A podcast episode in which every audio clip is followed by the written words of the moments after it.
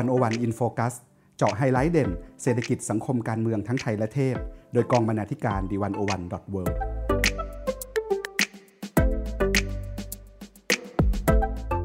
สวัสดีค่ะคุณผู้ฟังขอต้อนรับเข้าสู่รายการ 101 In Focus EP ที่ 53 ค่ะคุณผู้ฟังคะเดือนสิงหาคมปีนี้เรียกได้ว่าเป็นเดือนแห่งประวัติศาสตร์ก็ว่าได้ค่ะตั้งแต่ต้นเดือนเริ่มมีการจัดนัดหมายชุมนุมขึ้นกันในหลากหลายพื้นที่ไม่ว่าจะเป็นที่มหาวิทยาลัยธรรมศาสตร์รังสิตจุฬาลงกรณ์มหาวิทยาลัยหรือการชุมนุมใหญ่เมื่อวันอาทิตย์ที่ 16 สิงหาคมที่ผ่านมาและมีการนัดหมายเรื่อยมาจนกระทั่งที่หน้ากระทรวงศึกษาธิการค่ะมีอะไรน่าสนใจและน่าจับตามองในสถานการณ์ปัจจุบันนี้บ้างอยู่กับดิฉันวิลาวันบุญเกื้อกุลวงศ์และคุณสมคิดพุทธศรี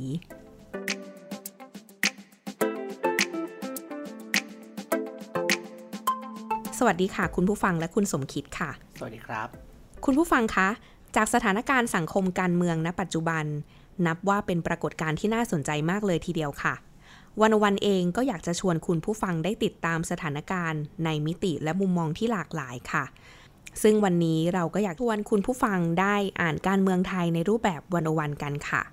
อยากให้คุณสมคิดช่วยเล่าให้กับคุณผู้ฟังในรายการฟังหน่อยค่ะว่าใน101มีงานในรูปแบบไหนบ้างคะครับก็จริงๆแล้วเนี่ยในช่วงที่ผ่านมานะครับโดยเฉพาะตั้งแต่ช่วงที่ม็อบนักศึกษานะครับเริ่มออกมาเคลื่อนไหวกันเข้มข้นมากขึ้นเนี่ยทาง101เองก็ทำงานสื่อหลายชิ้นนะครับหลายรูปแบบเพื่อที่ทำความเข้าใจปรากฏการณ์ทางการเมืองที่เกิดขึ้นนะครับจริงๆเรามีงานสื่อเป็นจำนวนมากครับแต่ว่าถ้าผมจะลองแบ่งกลุ่มดูนะครับว่าเราจะแบ่งกลุ่มได้ยังไงได้บ้างเนี่ยผมคิดว่ามันอาจจะแบ่งได้เป็น3กลุ่มนะครับก็คือกลุ่มแรกคือกลุ่มงานที่อาจจะตอบสนองต่อสถานการณ์ที่เกิดขึ้นอย่างเร็วหน่อยนะครับแต่ว่างานที่เราทำก็อาจจะไม่ใช่งานที่เพียงแค่รายงานว่าเกิดอะไรขึ้นนะครับแต่ว่าเราทำเพื่อตอบรับกับสถานการณ์ที่เกิดขึ้นเพื่อให้เห็นที่มาที่ไปเบื้องลึกหรือว่าการทำความเข้าใจปรากฏการณ์ที่เกิดขึ้นนะครับงานกลุ่มที่2เนี่ยเป็นงานเราไปคุยกับผู้คนหลากหลายครับเพื่อถอดประสบการณ์กลุ่มคนที่เราไปคุยเนี่ยก็คือเป็นกลุ่มคนที่เคยเคลื่อนไหวมาก่อนนะครับเคยเคลื่อนไหวเคยลงถนนเคยสู้กับอำนาจรัฐมาก่อนแล้วก็ชวนเขาคุยถอดบทเรียนดูว่าที่ผ่านมาเขาเจออะไรแล้วก็เขามองปรากฏการณ์ของม็อบนักศึกษาหรือว่าม็อบที่เกิดขึ้นอย่างไรนะครับแล้วก็งานกลุ่มสุดท้ายที่คิดว่าวันๆก็ทำมาตลอดนะครับคือเป็นบทวิเคราะห์ในฐานะผู้สังเกตการหน่อยครับคือเป็นบทวิเคราะห์จากนักวิชาการแล้วก็คนที่ศึกษาเรื่องการเคลื่อนไหวทางสังคมนักรัฐศาสตร์นี่ครับก็ชวนท่านเหล่านี้มาวิเคราะห์สถานการณ์ที่เกิดขึ้นว่าในทางวิชาการแล้วเนี่ยสถานการณ์ม็อบเป็นยังไงเราสามารถเข้าใจม็อบได้อย่างไรบ้างนะครับแล้วก็ลองถอดบทเรียนเบื้องต้นดูนะครับเพราะว่าสถานการณ์ก็เคลื่อนไปตลอดว่าเราถอดบทเรียนเนี่ยถ้าเราลองหยุดแล้วลองมองเนี่ยเรามองเห็นอะไรจากม็อบอะไรที่ใหม่ครับอะไรที่เห็นแล้วคิดว่าม็อบอาจจะต้องปรับหรืออะไรอย่างเงี้ยครับแล้วก็ลองชวนนักวิเคราะห์การเมืองเนี่ยมาคุยดูค่ะงั้นอยากจะขอให้คุณสมคิดเริ่มที่ในกลุ่มแรกก่อนเลยค่ะคือกลุ่มที่เป็นงานที่เชื่อมโยงกับสถานการณ์นะคะโดยเฉพาะงานของที่เกี่ยวกับม็อบน้องๆนักศึกษาเนาะที่ได้พูดถึงข้อเสนอเกี่ยวกับสถาบันกษัตริย์ค่ะครับก็ปฏิเสธไม่ได้นะครับว่าสถานการณ์ทางการเมืองไทยนะครับแหลมคมมากขึ้นนะครับเมื่อกลุ่มนักศึกษามหาวิทยาลัยธรรมศาสตร์นะครับได้นำเสนอข้อเสนอว่าด้วยการปฏิรูปสถาบันกษัตริย์นะครับ10ข้อนะครับเมื่อนำเสนอแล้วก็กลายเป็นที่ถกเถียงกันมากมายนะครับในสังคมนะครับแล้วก็ส่งแรงกระเพื่อมไปทุกทิศทุกทางนะครับทาง101ก็เลยได้ไปพูดคุยกับอาจารย์สุลักษณ์ศิวรักษ์นะครับเรื่องข้อเสนอของนักศึกษาเลยโดยเฉพาะถามว่าทำไมเราถึงเลือกไปคุยกับอาจารย์สุลักษณ์นะครับคือหลายคนคงทราบดีอยู่แล้วนะครับว่าอาจารย์สุลักษณ์เองเนี่ยท่านประกาศตัวว่าท่านเป็นนักคิดนักวิชาการที่นิยมกษัตริย์นะครับหรือว่าภาษาอังกฤษที่เราเรียกกันว่า Royalist นะครับแล้วก็อันที่จริงแล้วเนี่ยในสังคมวงกว้างเนี่ยก็ยอมรับท่านนะครับว่าเป็นนักคิดฝั่ง Royalist แล้วก็เลยว่าพอไปคุยดูแล้วเนี่ยอาจารย์มองข้อเสนอของ นักศึกษาอย่างไรนะครับซึ่งก็เป็นบทสัมภาษณ์นะครับซึ่งเราทำออกมาทั้งในรูปแบบคลิปวิดีโอแล้วก็เป็นบทสัมภาษณ์ยาวซึ่งหลายคนอาจจะ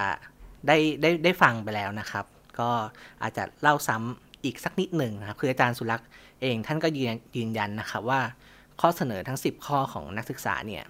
ไม่ใช่เป็นข้อเสนอที่เกินเลยไปนะครับแล้วก็อยู่ในกรอบของ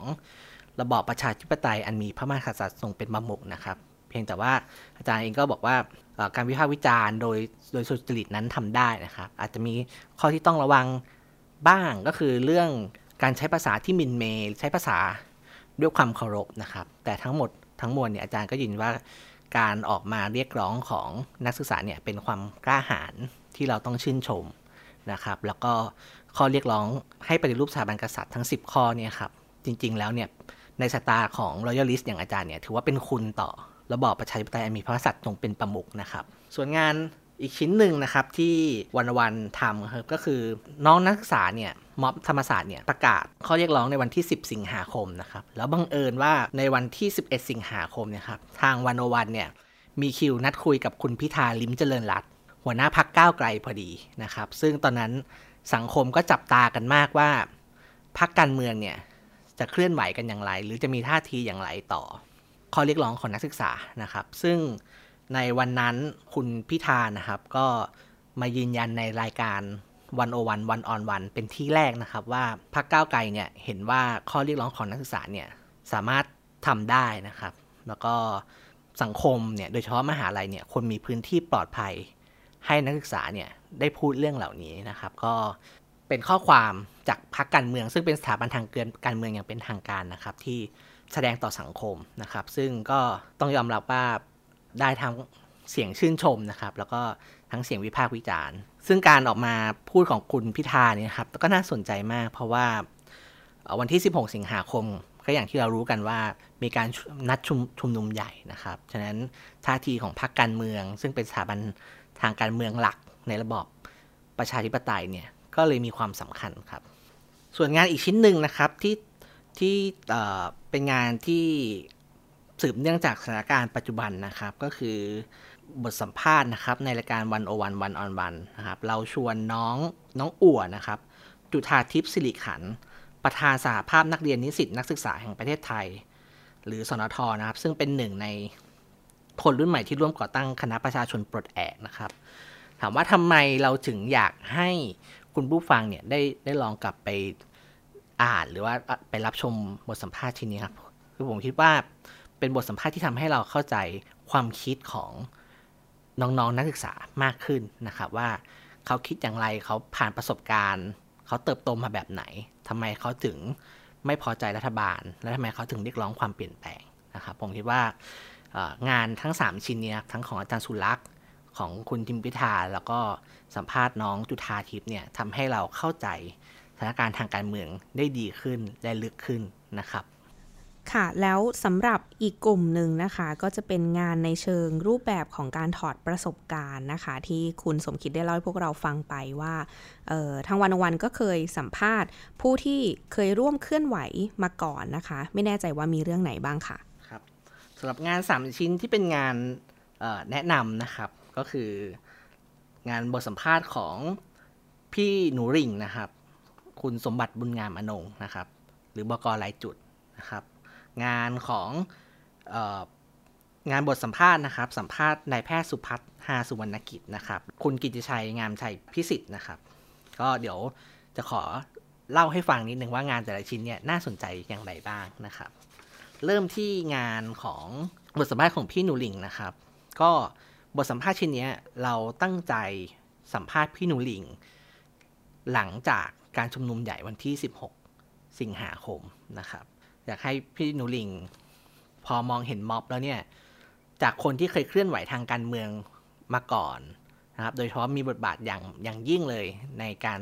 เคลื่อนไหวของคนเสื้อแดงตั้งแต่ทศวรรษ2550เป็นต้นมาเนี่ยเมื่อพี่หนูริ่งเนี่ยมองมาที่ม็อบนักศึกษาม็อบของประชาชนปลดแอกแล้วพี่หนูริ่งเห็นอะไรนะครับเราตั้งชื่อบทสัมภาษณ์ชิ้นนี้นะครับว่าความฝันของม็อบปลดแอกไม่ใช่เรื่องเพ้อเจ้อนะครับนั่นคือหมายความว่าพี่หนูริ่งเนี่ยเห็น พลังและความหวังของม็อบที่เกิดขึ้นนะครับอย่างไรก็ตามนะครับในบทสัมภาษณ์เนี่ยพี่หนูหลิงเองก็เสนอแนะด้วยความถ่อมตัวมากนะครับเพราะพี่หนูหลิงบอกว่ามันเป็นยุคสมัยของน้องๆที่ออกมาแสดงพลังแต่ก็มีข้อเสนอแนะหลายเรื่องนะครับที่น่ารับฟังเช่นการพยายามอดทนอดกลั้นนะครับการพยายามสื่อสารกับคนที่เห็นต่างตนเองให้เข้ามาร่วมขบวนการได้มากที่สุดนะครับแล้วก็พูดอย่างว่าแบบม็อบมีพลังแล้วก็มีความหวังมากๆครับเป็นบทสัมภาษณ์ที่แหลมคมชิ้นหนึ่งนะครับเราก็อยากชวนให้คุณผู้ฟังเนี่ยได้ลองไปอ่านดูนะครับส่วนบทสัมภาษณ์อีกชิ้นหนึ่งนะครับเป็นบทสัมภาษณ์นายแพทย์สุพัฒน์ หาสุวรรณกิจนะครับคุณหมอสุพัฒน์เนี่ยเป็นผู้อำนวยการโรงพยาบาลจนะเราตั้งชื่อบทสัมภาษณ์ไว้ว่าต้องสั่นคลอนอำนาจรัฐประชาชนถึงมีอำนาจนะครับคืออาจจะเล่าบริบทให้ฟังนิดหนึ่งนะครับก็คือว่าวันที่17สิงหาคมนะครับที่ผ่านมาเนี่ยอาจจะต้องเล่าบริบทให้ฟังนิดหนึ่งครับคือก่อนที่ม็อบประชาชนปลดแอกจะชุมนุมใหญ่วันที่16สิงหาคมนะครับคุณหมอสุพัฒน์นะครับได้เขียนข้อความลง Facebook นะครับชื่อคำขอโทษจากหัวใจนะครับซึ่งมีเนื้อหาก็คือคุณหมอออกมาขอโทษที่เคยไปร่วมม็อบกปปส.แล้วก็มีส่วนทำให้เกิดการรัฐประหารเกิดขึ้นนะครับซึ่งคุณหมอเองก็บอกว่าเป็นการตัดสินใจที่ผิดนะครับแล้วบังเอิญเราเองได้คุยกับคุณหมอในช่วงเวลานี้พอดีนะครับแล้วก็เข้าไปถอดบทเรียนว่าคุณหมอเองเนี่ยจริงๆคุณหมอเป็นนักเคลื่อนไหวมาตลอดนะครับโดยเฉพาะการยืนหยัดปกป้องทรัพยากรในอำเภอจะนะนะครับซึ่งเป็นพื้นที่ทำงานของคุณหมอเองแล้วก็คุณหมอมีบทเรียนที่น่าสนใจหลายอย่างเลยนะครับในการต่อสู้กับอำนาจรัฐนะครับแล้วเองคุณหมอก็ยืนยันว่าคุณหมอยืนยันที่จะเป็นอีกหนึ่งพลังในการร่วมขบวนการกับน้องๆนักศึกษาในการสร้างสรรค์ประชาธิปไตยและการสร้างการเปลี่ยนแปลงสู่สังคมให้ก้าวข้ามจากอำนาจเผด็จการอำนาจนิยมสู่ประชาธิปไตยที่สมบูรณ์นะครับก็บทสัมภาษณ์ของผมเองก็ถอดบทเรียนของคนที่เคลื่อนไหวเรื่องทรัพยากรเรื่องสิ่งแวดล้อมในพื้นที่นะครับแล้วก็เป็นเฮดไลน์ที่เราสรุปมานะครับว่าถ้าจะทำให้ประชาชนมีอำนาจเนี่ยอย่างไรเสียก็ต้องสั่นคลอนอำนาจรัฐนะครับเพราะเป็นอำนาจที่สู้กันอยู่สำหรับบทสัมภาษณ์อีกชิ้นหนึ่งนะครับคือบทสัมภาษณ์ชื่อว่าลุยและถอดบทเรียนจากสามัญชนถึงคนหนุ่มสาวนะครับเป็นบทสัมภาษณ์ที่คุณทิติมีแต้มบรรณาธิการ d101.world นะครับไปคุยกับคุณกิติชัยงามชัยพิสิทธิ์นะครับคุณกิติชัยเนี่ยก็มีประสบการณ์ในการต่อสู้มาอย่างยาวนานนะครับแล้วก็จริงๆเป็น NGO ที่ทำงานในพื้นที่มาตลอดนะครับคือคุณกิติชัยหรือที่เราเรียกกันว่าพี่อ้วนเนี่ยคือวางตัวเองเป็นfacilitator นะครับก็คือเป็นคนที่คอยอำนวยให้คนที่มีไฟมีฝันเนี่ยได้มาถกเถียงแลกเปลี่ยนกันตั้งแต่ชีวิตเรื่องการงานองค์กรไปจนถึงเรื่องอุดมการณ์ทางการเมืองนะครับบทสัมภาษณ์ของพี่อ้วนเนี่ยก็น่าสนใจนะครับเพราะพี่อ้วนเองก็ถอดบทเรียนที่เคยต่อสู้มานะครับแล้วก็เสียงของพี่อ้วนเนี่ยก็เป็นเสียงที่น่ารับฟังนะครับในห่วงยามที่การขับไล่เผด็จการของนิสิตนักศึกษาแล้วก็การชุมนุมเรียกร้องให้มีการปฏิรูปสถาบันกษัตริย์กำลังยกระดับขึ้นเรื่อยๆนะครับก็บทสัมภาษณ์ทั้ง3ชิ้นนี้นะครับเป็นบทสัมภาษณ์การถอดบทเรียนคนที่มีประสบการณ์ในการเคลื่อนไหวมาก่อนมีประสบการณ์ในการสู้กับอำนาจรัฐมาก่อนเนี่ยซึ่งสะท้อนมาถึงการเคลื่อนไหวของม็อบนักศึกษาโดยตรงเนี่ยซึ่งผมคิดว่าก็เป็นงานที่น่าสนใจครับถ้าเรามาอ่านพร้อมๆกันแล้วก็เรียงชุดกันให้ดีค่ะและนอกจากนี้แล้วนะคะงานกลุ่มสุดท้ายก็คืองานในรูปแบบของการสัมภาษณ์มุมมองจากนักวิชาการนะคะซึ่งก็เป็นรูปแบบปกติของ101อยู่แล้วด้วยนะคะก็อยากให้คุณสมคิดช่วยแนะนำหน่อยค่ะว่ามีงานชิ้นไหนบ้างที่น่าสนใจที่ตรงกับสถานการณ์ปัจจุบันนี้ค่ะครับผมคิดว่ามีงานอยู่3ชิ้นนะครับที่น่าสนใจมากๆเลยนะครับซึ่งสามารถในช่วงเวลาที่ต่างกันนะครับแต่ว่าในระยะเวลาที่ไม่ห่างกันมากนะครับชิ้นแรกนะครับคือบทสัมภาษณ์อาจารย์จันจิราสมบัติพูนสิรินะครับเรื่องหัวเราะต่ออำนาจยุคสมัยแห่งการปะทะของแนวคิดเก่าใหม่นะครับต้องบอกก่อนครับอาจารย์จันจิราเนี่ยปัจจุบันเป็นนักวิจัยประจำสถาบัน German Institute of Global and Area Study นะครับหรือว่า GIGA นะครับแล้วก็ยังมีตำแหน่งเป็นนักวิจัยประจำสถาบันเอเชียศึกษา จุฬาลงกรณ์มหาวิทยาลัยด้วยนะครับงานวิจัยของอาจารย์จันจีราในช่วงหลังคืออาจารย์สนใจกระบวนการเคลื่อนไหวทางสังคมแบบใหม่ๆนะครับทั้งในไทยและในต่างประเทศแล้วก็อาจารย์ก็สนใจเสียงหัวเราะในฐานะเครื่องมือการต่อสู้ทางการเมืองนะครับคือต้องอย่างนี้ครับว่าเราชวนอาจารย์จันจีราคุยเนี่ยเพราะเราเห็นลักษณะที่โดดเด่นอย่างมากเลยนะครับของม็อบรุ่นใหม่ของม็อบน้องๆก็คืออารมณ์ขันนะครับป้ายประท้วงที่เต็มไปด้วยการเสียดสีการเล่นมุกตลกหรือรูปแบบการชุมนุมของกลุ่มต่างๆนะครับเช่นการไปชมสวนที่อนุสาวรีย์แล้วก็ไปชมว่าสวนสวยจริงๆนะครับหรือว่าที่ดังมากๆเลยคือการนัดรวมตัวกันร้องเพลงการ์ตูนแฮมทาโร่แล้วก็วิ่งแฮมทาโร่นะครับหรือว่าม็อบ LGBT นะครับที่จัดการชุมนุมได้สนุกสนานมากนะครับแล้วก็มีสีสันมากๆนะครับก็อาจารย์ก็วิเคราะห์นะครับคือบทสัมภาษณ์นี้ต้องบอกกันว่าคุณวัจนาวรยางกูลเนี่ยคุยกับอาจารย์จันจีราตั้งแต่วันที่30กรกฎาคมนะครับก็ตอนนั้นสถานการณ์ก็ยังไม่แหลมคมเท่าตอนนี้นะครับแต่ว่าบทวิเคราะห์ของอาจารย์จันจีราเนี่ยก็ช่วยให้เราเข้าใจภาพรวมๆของม็อบได้เป็นอย่างดีนะครับโดยเฉพาะการใช้อารมณ์ขันแล้วก็มุกเสียสีเนี่ยเพื่อต่อสู้กับอำนาจนะครับบทสัมภาษณ์อีกชิ้นหนึ่งนะครับเป็นพอดแคสต์นะครับชื่อสังคมศึกษาวิชาการเมืองในโรงเรียนนะครับ101คุยกับอาจารย์บรุษอินทริตนะครับรองผู้อำนวยการโรงเรียนสาธิตมหาวิทยาลัยราชภัฏภูเก็ตนะครับซึ่งเป็นเจ้าของงานวิจัยเรื่องสังคมศึกษาและการสร้างความเป็นพลเมืองดีภายใต้ระบอบการเมืองการปกครองไทยนะครับปฏิเสธไม่ได้นะครับว่าพลังหนึ่งที่น่าสนใจมากในการเคลื่อนไหวทางการเมืองรอบนี้ก็คือพลังของนักเรียนในระดับมัธยมนะครับซึ่งก็น่าสนใจมากนะครับเพราะว่าเราพูดกันมาตลอดว่าการศึกษาไทยนั้นห่วยนะครับการศึกษาไทยไม่มีคุณภาพแต่ทำไมเด็กรุ่นใหม่เนี่ยถึงผุดขึ้นมาจากการศึกษาไทยที่เราบอกว่าห่วยและไม่มีคุณภาพนะครับเราก็เลยชวนไปคุยกับคนที่เป็นครูในโรงเรียนจริงๆนะครับแต่ก็สนใจที่จะทำงานวิชาการในเรื่องนี้นะครับก็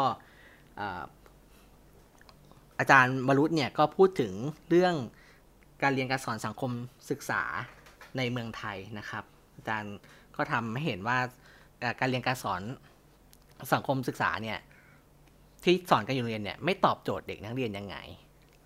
แล้วก็เด็กนักเรียนเนี่ยจัดการกับความไม่ตอบโจทย์นี้อย่างไรนะครับซึ่งบทสัมภาษณ์อาจารย์เนี่ยก็น่าสนใจมากๆเลยครับเพราะอาจารย์ชวนคุยไปให้เห็นตั้งแต่ว่าเนื้อหาวิชาสังคมศึกษาเนี่ยถูกกำหนดโดยรัฐยังไงนะครับรัฐมองว่าเด็กควรจะรู้จักการเมืองแบบไหนจดจำประวัติศาสตร์ที่ผ่านมาอย่างไรและควรที่จะเติบโตไปเป็นพลเมืองที่มีคุณลักษณะแบบใดนะครับแต่อย่างที่เราเห็นกันครับว่าน้องๆนักศึกษาเนี่ยอาจจะไม่ได้เป็นนักเรียนนักศึกษาในแบบที่รัฐอยากให้เป็นนะครับซึ่งก็น่าสนใจมากว่าแล้วนักเรียนนักศึกษาในแบบที่รัฐอยากให้เป็นเนี่ยจริงๆแล้วเนี่ยมันเหมาะกับสังคมไทยในปัจจุบันหรือเปล่าหรือว่าจริงๆแล้วนักเรียนนักศึกษาในแบบที่รัฐอยากให้เป็นเนี่ยมันเอาไปแล้วนักเรียนนักศึกษาแบบที่เราเห็นออกไปตั้งคำถามออกไปเคลื่อนไหวออกไปเรียกร้องสิทธิ์เนี่ยอาจจะเป็นแบบที่เราพึงปรารถนามากหรือเปล่ามากกว่าหรือเปล่านะครับส่วนบทสัมภาษณ์ชิ้นสุดท้ายนะครับเป็นบทสัมภาษณ์ชื่อ What Happening in Thailand เมื่อการเมืองออนไลน์ลงสู่ท้องถนนนะครับ101ไปคุยกับอาจารย์ดร.สุรัชนีศรีใยนะครับอาจารย์ประจำคณะรัฐศาสตร์จุฬาลงกรณ์มหาวิทยาลัยต้องเล่าให้ฟังนิดนึงครับว่าทำไมบทสัมภาษณ์ชิ้นนี้ถึงน่าสนใจมากๆนะครับอาจารย์สุรัชนีตอนที่ทำวิทยาพลปริญญาเอกอาจารย์ทำเรื่อง Weaving the Web and Analysis of Internet Mobilization and Contentious Political Movement ก็คืออาจารย์สนใจการเมืองในโลกออนไลน์ที่นำไปสู่การประท้วงในท้องถนนนะครับแล้วก็สนใจว่ามันเปลี่ยนแปลงทางการเมืองได้จริงหรือเปล่านะครับอาจารย์ในงานวิทยานิพนธ์ของอาจารย์ก็ไปรีวิวศึกษาการประท้วงทั่วโลกเลยนะครับที่เริ่มต้นจากโลกออนไลน์แล้วนำมาสู่การประท้วงในท้องถนนซึ่งนำมาซึ่งการเปลี่ยนแปลงได้บ้างไม่ได้บ้างนะครับก็ไปดูว่าอะไรที่เป็นปัจจัยที่ทำให้เกิดการประท้วงอะไรที่เป็นปัจจัยแห่งความสำเร็จและล้มเหลวของม็อบต่างๆนะครับแล้วก็ในงานวิจัยของอาจารย์เองเนี่ยก็ใช้ ม็อบกปปส.นะครับเป็นกรณีศึกษาในประเทศไทยกองวันก็ไปชวนอาจารย์สุรชนีคุยครับคุยโดยใช้กรอบหรือแนวคิดที่อาจารย์เคยใช้วิเคราะห์ในวิทยานิพนธ์ปริญญาเอกเนี่ยมาใช้ม็อบนักศึกษาณตอนนี้นะครับซึ่งเราก็ชวนอาจารย์คุย2รอบนะครับครั้งแรกวันที่12สิงหาคมนะครับแล้วก็พอสถานการณ์เปลี่ยนไปแล้วก็ชวนอาจารย์คุยอีกทีหนึ่งวันที่17สิงหาคมก็คือหลังม็อบประชา